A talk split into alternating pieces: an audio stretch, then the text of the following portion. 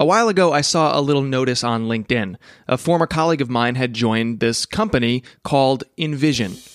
I was curious about what they did, and so I clicked through to some of their social media profiles. Turns out they make tools to help product designers build and collaborate on their projects. And then on their Twitter account, I saw this link that they'd shared, which went to a landing page, which advertised a piece of content that their marketing team had created. It wasn't a how to blog post or an ebook, it wasn't a webinar or some kind of sales enablement piece. It was none of those things that we typically associate with a B2B business doing content marketing. And yet, apparently, it created all the benefits of those things and more. I scanned that landing page to see the logos of nearly every company we admire in tech, companies transforming the way we all work and live, billions of people around the globe. Now, I've worked in content marketing my whole career, always for B2B companies, just like the one I discovered with InVision. and I had two reactions to this project of theirs. The first, the immediate and the visceral response, was envy. What I wouldn't have given to do something this creative, this stunning in my work before. And my second reaction was complete and total shock. Not because they created this thing, but because everything about the way they did it, from the people they chose to lead it to the way they brought it out into the marketplace, made absolutely zero sense. It's big, it's bold, it's brave. Keep, keep, keep it going. It's unthinkable. Stories of conventional thinking in our work and the people who dare to question it. I'm Jay Acunzo. So, okay, the, the thing that InVision created was so darn great, it brought a tear to this content creator's eye, but it was also so darn different compared to the normal approach in their space. But before I tell you the difference, I thought I'd let you hear it. Okay, so first let's start with the average approach to B2B content marketing. All right, let's see. How are we going to hear this thing? Okay. Um Okay. Are you running a business that sells software to other businesses? Do you need more leads and sales for that business? Well, I have some great news for you. Introducing Best Practices. Boom! Best practices are the new and revolutionary way to act like everybody else. Simply visit your favorite search engine or social network, ask your question, and within seconds, you'll be swimming in a sea of similar ideas. Need to rank on search? Try some tips and tricks articles. Boom! Need to generate leads? Cram an ebook behind a giant form. Boom! Want to bludgeon, I mean nurture your leads? Don't create, automate. Boom! Is any of this good? Probs not. Do lots of people still do it? Obviously. Or at least according to this one guy I read on Medium. So go ahead, act like everybody else, because I'm an expert and I say this is what you have to do to succeed. Imagine how average you can be with best practices. Boom! ah, never again. so, okay, so so that's what the average B2B content marketing sounds like. As for what Envision did, well.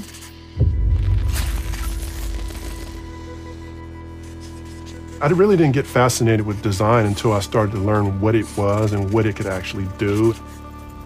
I tend to think of design as a natural form of life. You think if a spider creates a web, or a bird develops a nest, or a bee a honeycomb. It's something that allows us to be able to create and develop and innovate things within our own ecosystem of life.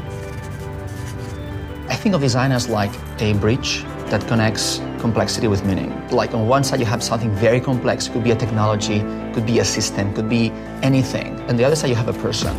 Design is that thin layer that connects complexity to meaning. At its best, design is human. We're not artificially creating something just for the sake of it that it stems from something that people actually need and want. It's not about does it have drop shadows? Is it pretty? Is it skeuomorphic? It's more about the connection I have to it. It's not pixels. It's not a nitty gritty and using Photoshop or whatever you know tool you want. It's the act of intentionally solving problems. It really takes a monumental step of improvement in order to get somebody to change the way that they're already living their lives. But I think once you've created something that is truly disruptive, that is way different and way better, people will notice it. And it's only a matter of time before a lot of people notice it and start using it. As designers, really what all we're doing is reflecting the world. As the world changes, the things that matter changes too. Introducing Design Disruptors, a full feature documentary featuring Google, Facebook, Netflix, Dropbox, Zappos, Salesforce, Airbnb, Evernote, Twitter, Spotify, Zendesk, Pinterest, MailChimp, and more. Boom. This all started very organically. We wanted to go out and meet with our best customers, the people who make the products that we all love, you know, the most, and just meet and greet them. That's InVision founder and CEO Clark Valberg. What ended up happening is we went out, met with these people, and found that they had a lot more to tell us, a lot more to tell us than just what they were doing with our product. There was a movement here, and they all felt it. They all understood that their role within the company and their company's role, kind of in in the formation of this new market called digital product design, was was happening. It was evolving right here and now, and they had a lot to say about it. So this started with customer testimonials. So that was their first project. We're going to go out just like everybody else in our space and get those testimonials. But then they did something that most companies don't do. They genuinely listened to their customers. In other words, they asked why a lot. Why did their customers tell them so much about product design as a career, not just the products they were designing with the InVision tools? Why did people get so passionate? Why did they seem so frustrated by so many things? What was really happening with their customers? In other words, the InVision team was on the hunt to get the first principle of the matter, that foundational but hard to reach truth that they could use to inform all of their work. And they found it. There was no clarity around what a product designer did or what their value was. And even at the point when we started making the film, product designer wasn't really even a very common title. That's Clair Byrd. She was the InVision lead on the creative side of this film. She worked for InVision for about three years. Clair says that what InVision had uncovered, that first principle insight, was that their customers felt a lack of identity around the job, both for their own careers and for the broader awareness around the business world. As you hear in the film, I believe that design has become so analogous with the way that we live. It's so intuitive. It, it's so much a part of the way that we interact with things that we don't even really notice that it exists. And that's actually a good thing. But, you know, it's a bad thing because then people don't really realize the value. And I think part of the film was to help provide some of that clarity or to or maybe not to provide the clarity of what the job was, but really describe the impact of the job to people outside of design. I love that. It's like so it's like tech job 101. It's just like how do you explain it to somebody who's not a techie? exactly. So, what is a product designer anyway? Uh, good question. Um, so, a product designer is the person who figures out how the thing works and what it looks like. So, they, they unify form and function. Um, and they think of it as the same thing. So, the, the UI and the actual look and feel of a product drastically affects the way someone uses it. And it affects the way that people engage with different parts of the, the product, or if they even do, the level of trust they have in that platform or product or business. So the person who is a product designer is understanding of those things from the customer side and is advocating for that, but also translating business requirements into the best possible user experience. The way something looks and feels radically changes how people actually interact with the product. And so their movement through the product, their actions taken or not taken, the conversions that a company wants, everything is affected by the design. Before I came to Airbnb, I thought that design was something done in Photoshop only, that it was about making pixels look pretty.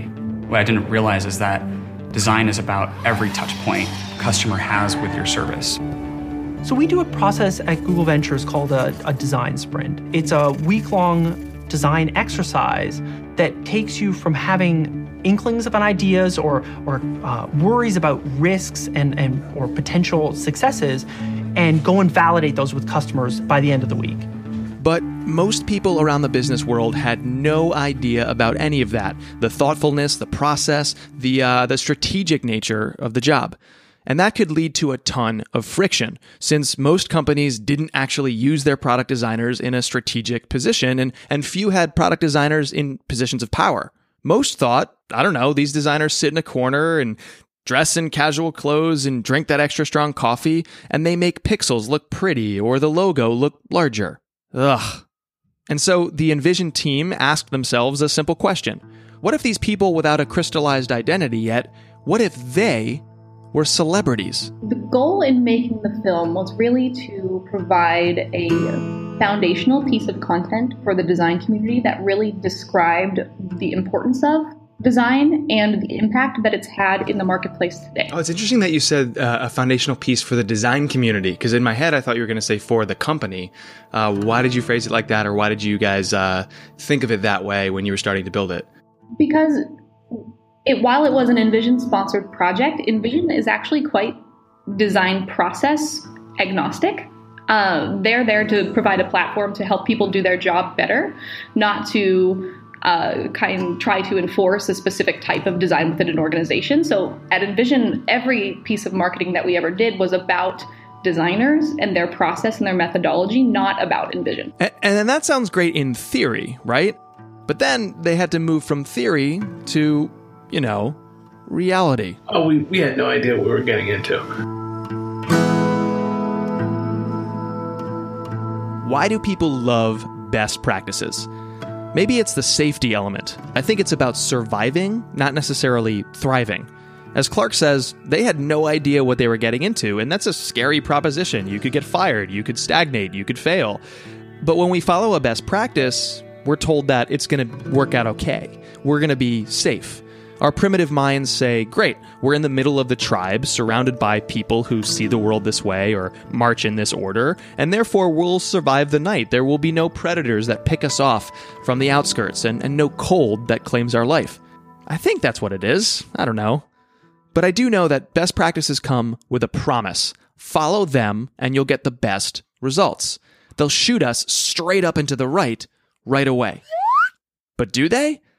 I mean, that is what we're told will happen. But usually, what actually happens if we looked at our results? So, if the best practice is supposed to yield the best result, why doesn't that usually work for us?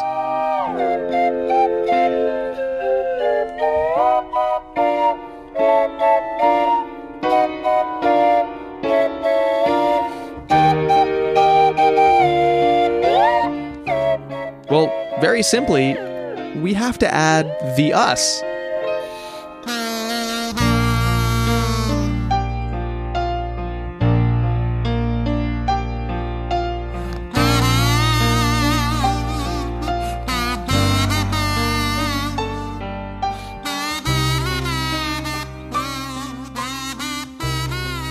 For InVision, it was all about finding those first principle insights in their own context. The aspiration is how do you become a platform for your customer's voice? How do you find the thing that makes them passionate about what they do nine to five that bleeds into their personal identity? And when you find an insight that is that fundamental, that foundational, you can inform all of your work with it. You can build up original thinking from a better starting point than anybody else.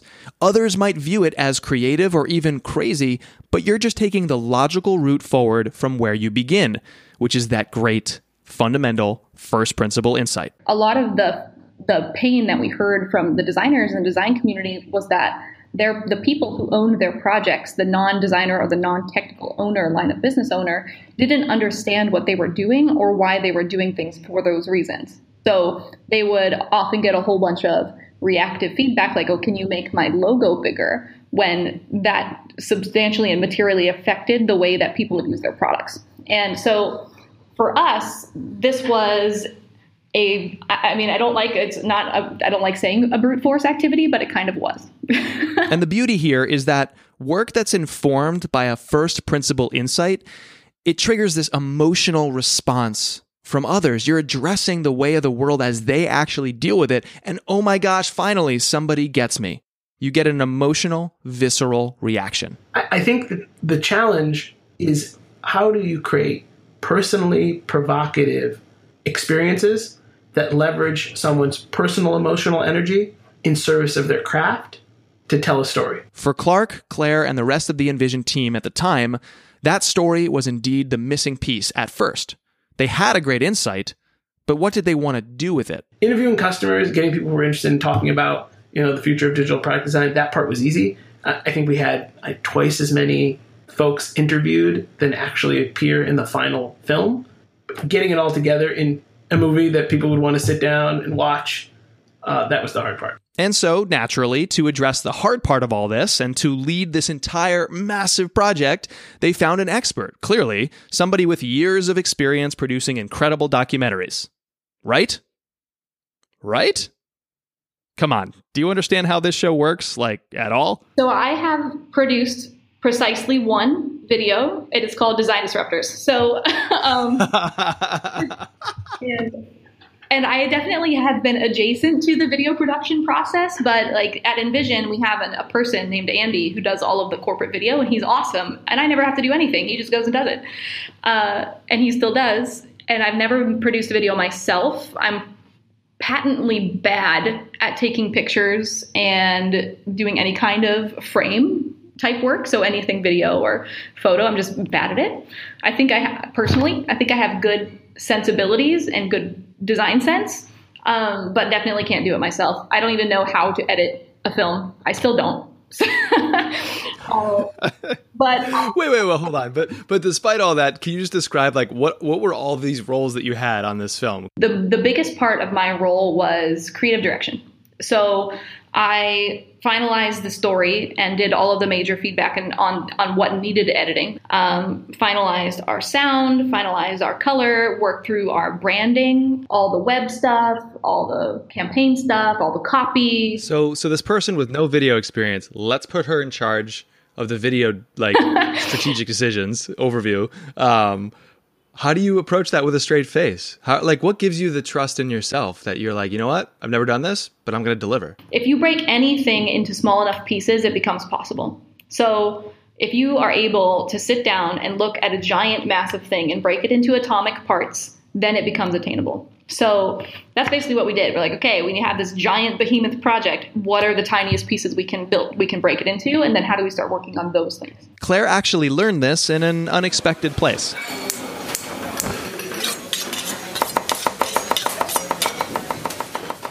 This comes from the kitchen. so I have a food and beverage background. Uh, I moved to the Bay Area to be a cook, to, to cook for people and be a chef.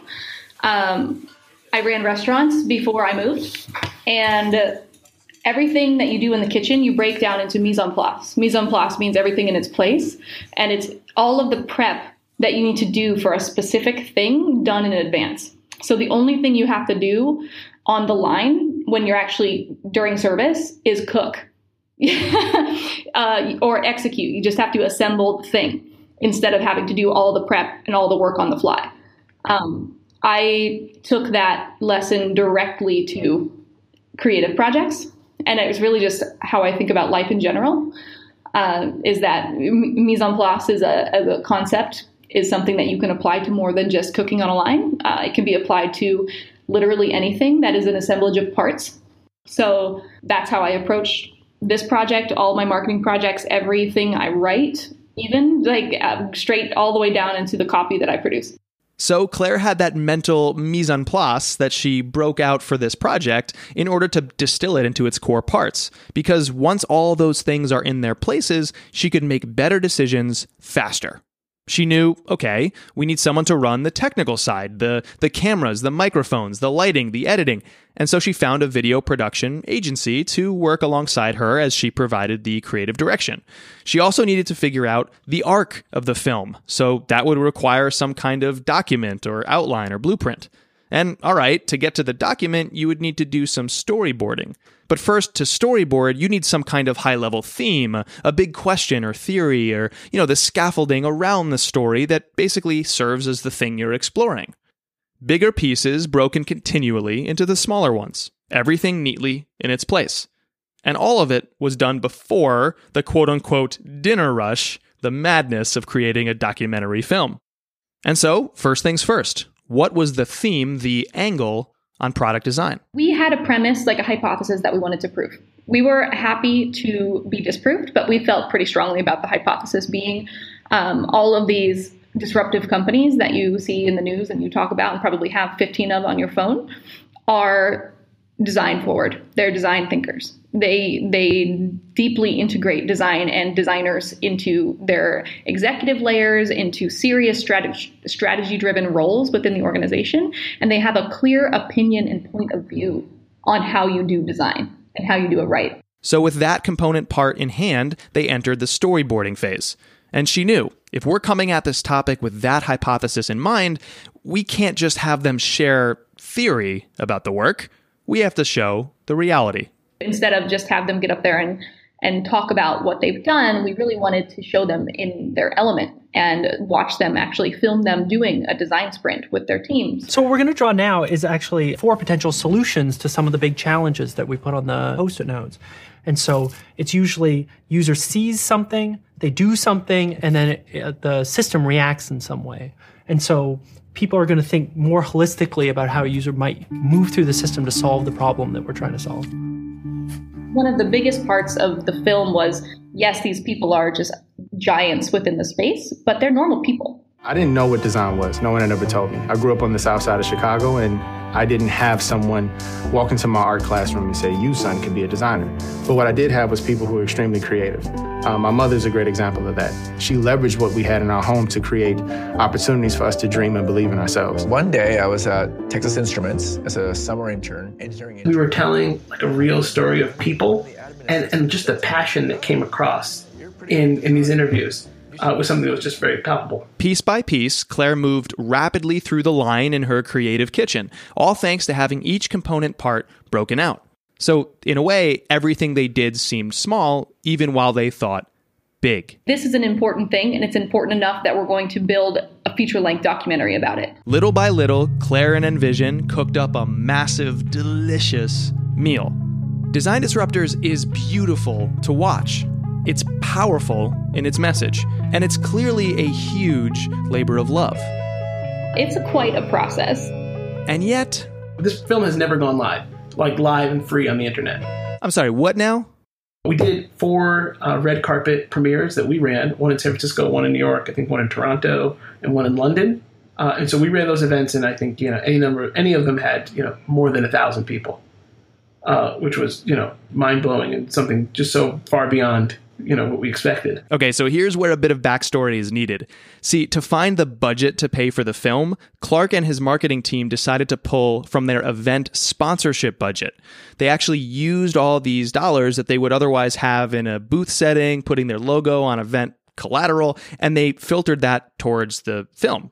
And then they used the film to launch their own events, their own series of in person premieres. Beyond that, we set up community screenings so, and this is something you can do right now. If you go to designdisruptors.com, you can sign up and say that you want to show you know show this film to your special interest group. And we've done, I think, a film a showing at every General Assembly location, at you know tons of campuses at IBM, at Dropbox, and and also just independent groups, AIGA, you know, uh, meetups have used the film to uh, create a little special movie night. Folks just from all over the globe. All total, they've had more than 1,500 independent screenings across the world, with anywhere from 50 to several hundred people at each. And just like they've reached that very first principle, the foundational layer of what their customers were going through, they also reached the first principle of events. Because why does anybody actually use events as marketers? Well, events are a chance to meet industry luminaries, kind of like the tens of executives appearing in this film and the hundreds that appeared at the offline screenings. A whole host of people who we never even considered before or or thought we could actually access. Additionally, events are a chance to develop real relationships with people who care about the same stuff that you care about kind of like the thousands of connections they made across the globe. It drove about 70,000 leads for us. Lastly, events are an easier way to get in front of hard to reach people who are brought together by a common belief. Kind of like all the key companies that wanted to screen this film and openly welcomed InVision to their offices, excited to chat. It was very easy for us to just leverage a person who was writing in from NBC or some other behemoth enterprise who wanted to screen the film for his design team internally to just be like, hey, and how about we send you out, uh, you know, a consultant to run you through a design workshop for that day? When you reach the first principle of something, you can build back up more original thinking. And it all starts with knowing what the thing is actually for, what the customer is actually after, what you actually bring to the table. And even though the tactic, the resulting work might seem a little bit different or even wildly crazy to others, it'll probably work better because you're basing it on the truth. So hundreds of cities, thousands and thousands of people, huge number of leads, um, and it just worked really well. All total, 60,000 people have watched this film in person, and it's been licensed to hundreds of organizations for screenings across the world. And InVision donates those fees to a design charity helping with career education. And by the way, none of this happened because the team had some kind of gift they weren't visited by some mythical muse. They didn't luck into a huge budget without accountability. They didn't have anything that we'd normally point to as an excuse for why we can't do what they did. So, what did they have? Some first principle insights, some basic but hard to reach truths about the world. If we can reach those kinds of truths, we can create our own more creative, more fulfilling, more successful work on top of that solid foundation. You see, first principle insights make creativity seem logical instead of lofty. Most B2B marketers in InVision's shoes, when they publish content, they all start with the idea of driving leads. The corresponding tactic is then to create SEO friendly blog posts or ebooks crammed behind a lead gen form. But InVision wondered why? Why would anybody become a lead for our business in the first place? Well, they want to design better products. Okay, why? Well, because they value design in their business. All right, great. Why? Well, because they understand the value of design. So they realized if we address that in our marketing, the leads will follow. And so they did, and they did. But I get it. From the outside looking in, it still seems crazy. It seems like they would have been safer publishing those boring, predictable blog posts that everybody always publishes. It seems smarter to continue sponsoring events, not create an entire film to then build your own. And here's the thing what InVision did is crazy until you understand their context, until you reach the same insights that they've reached. Because then you're seeing the full picture, and you're just taking the logical path forward from there.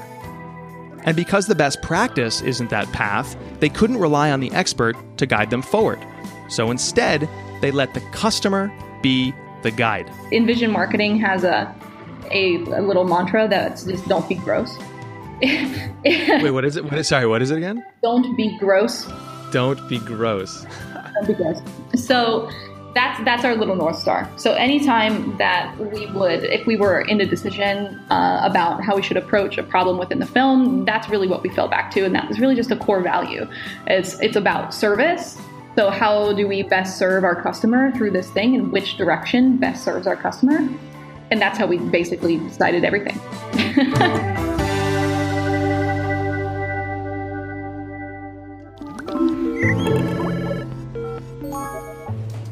there's this moment in the film where uh, one of our speakers doesn't know what to call himself, like from a title perspective. And there's this whole this whole sequence where all of our all, all of our speakers go through this kind of like a fumble of like what do I call myself? What's my title at this organization? Like it's still it's not even defined for them. Designers like to invent all sorts of titles for themselves and all sorts of different ways to describe their little niche of the world. Uh, I am a product designer. I'm VP of Design. Senior Experience Designer. The Director of User Experience. Product Design Director. and I think that a moment like that is everybody in the audience laughed because they've experienced something so similar in their own day to day life. And I think it really made the film relatable to them. Uh, and I just loved that. Um, and there are, there are lots of moments in the film where the people who are speaking become really relatable or they say something so like deeply resonant where it would actually get a, a physical reaction out of the audience showing the entire film to whoever saw it first for outside the company Like, do you remember like who was there? What were you feeling? What was that moment like? So the first the first time that people anyone from outside the company saw the film was at the San Francisco premiere at the Castro Theater. We had shipped the final version of the film literally 3 or 4 days before. And like we were really down to the wire on the edits for the film. And i commend the team that was working with me on this to have pulled that off. Uh, but when the lights went down and the music came up and the credits started rolling in the castro theater in san francisco with a thousand of my peers from the local community it was really it was overwhelming. It was like overwhelmingly good. Uh, like regardless of all of the anxiety that I felt coming up to that moment and all the insecurity I had around like being a pretender in this role and like building something so big and potentially so impactful from a brand that people really respect in the design space, the the first the first credit roll was incredibly overwhelmingly awesome. And the the the response from the audience was also really awesome. So when the when the film finally rolled all the way through and the credits came down, like the applause and the the shouting and the whooping and all of that stuff was really validating. Um, and it was just a really sweet moment for me.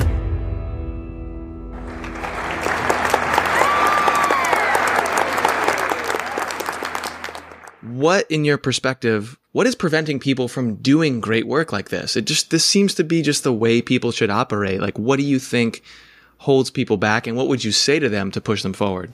I think what holds people back is fear. Being afraid of failure. Uh, like design disruptors could have absolutely crashed and burned. Thank God it didn't, and we did everything that we could to make sure that it didn't. But in my opinion, being doing like this is this is controversial. Best practices are worthless.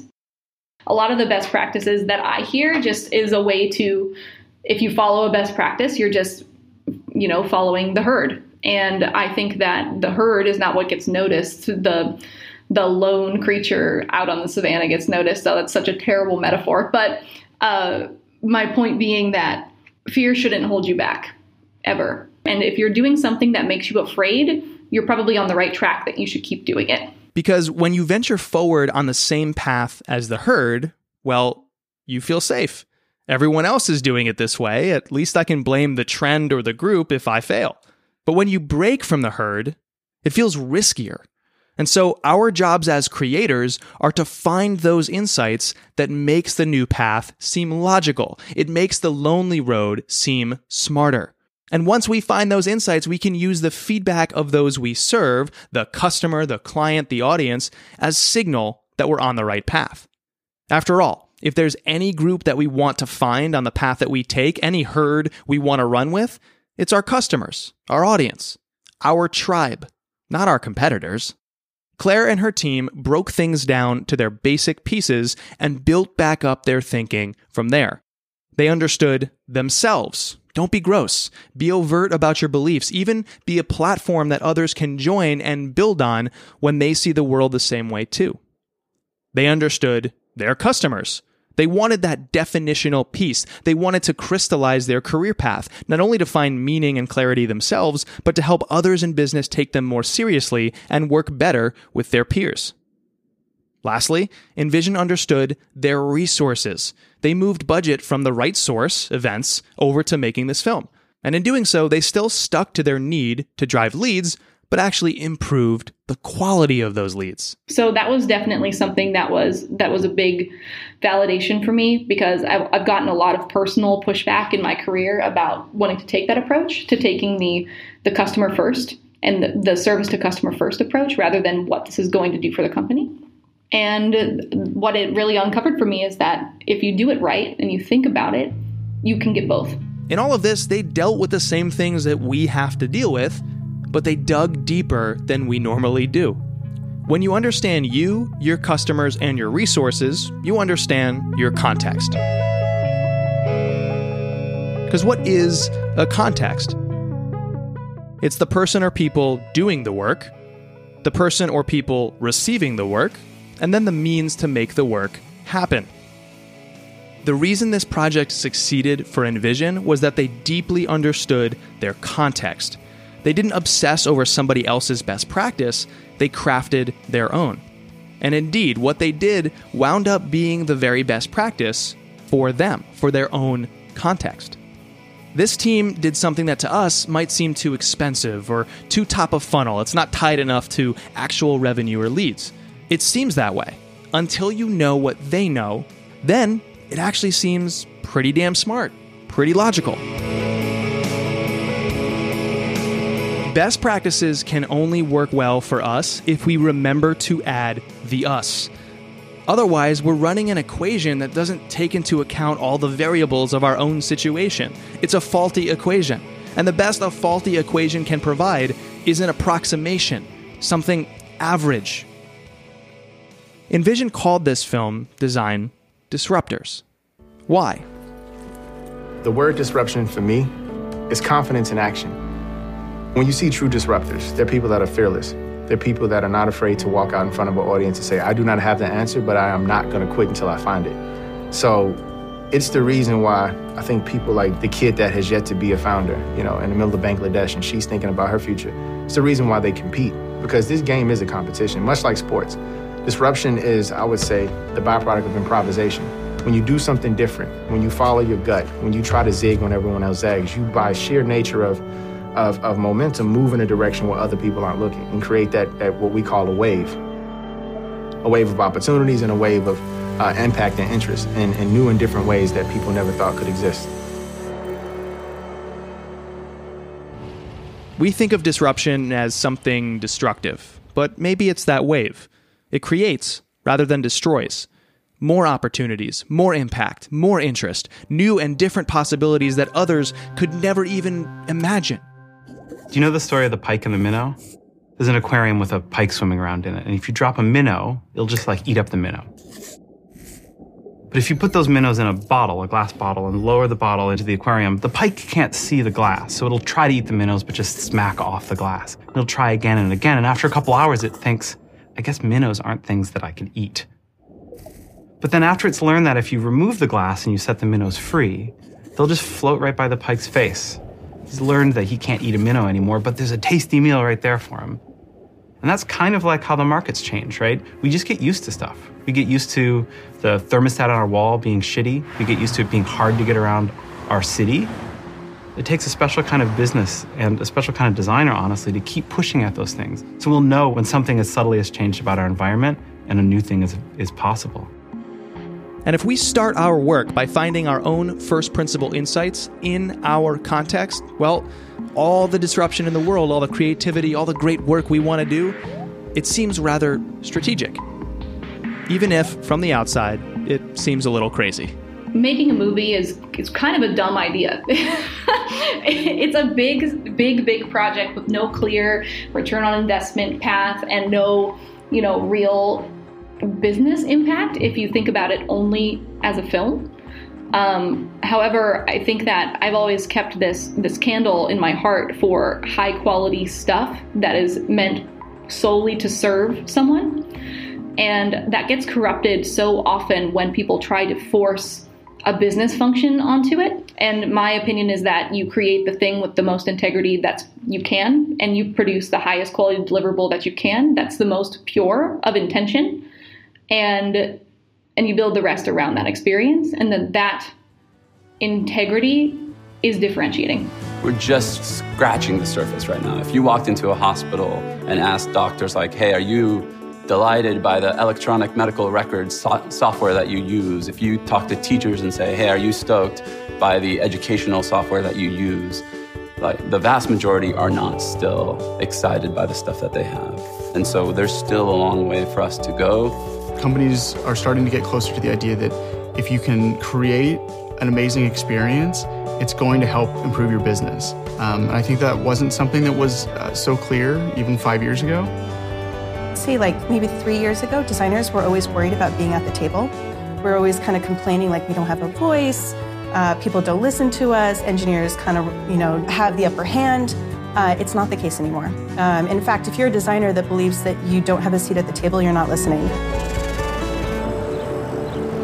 The questions now aren't, can we build it? Because more and more the answer is yes, we can build anything. The question is, what will make us happy? What will make us fulfilled?